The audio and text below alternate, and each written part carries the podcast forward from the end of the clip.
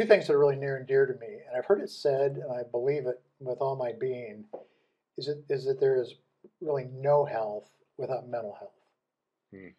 Because everything is so tied to our brains and the functions of our body and our minds that intersect what you just talked about, the mind also, that if our mental health isn't on point, either because of how we're eating or our DNA or life traumas that we've been through or a disease that we may have, that life is really hard.